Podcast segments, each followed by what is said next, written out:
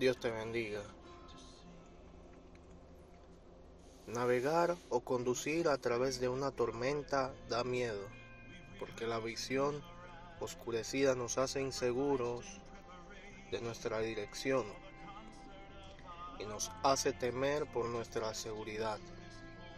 Es también esto cierto en el caso de las tormentas espirituales, en las que las circunstancias repentinas e inesperadas parecen trastornar nuestro mundo.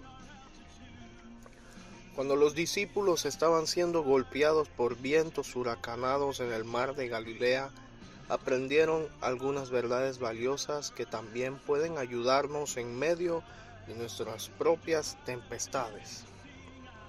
Jesús intercede por nosotros. Mientras los discípulos luchaban con el viento y las olas, Jesús estaba en la montaña orando.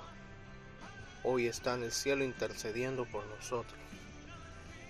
Jesús es nuestro protector.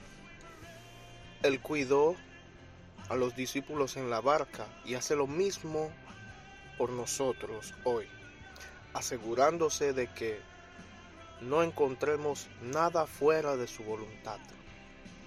Jesús es soberano sobre todas las tormentas. Él es quien las forma, determina su intensidad, nos guía a través de ellas y las termina en su tiempo perfecto.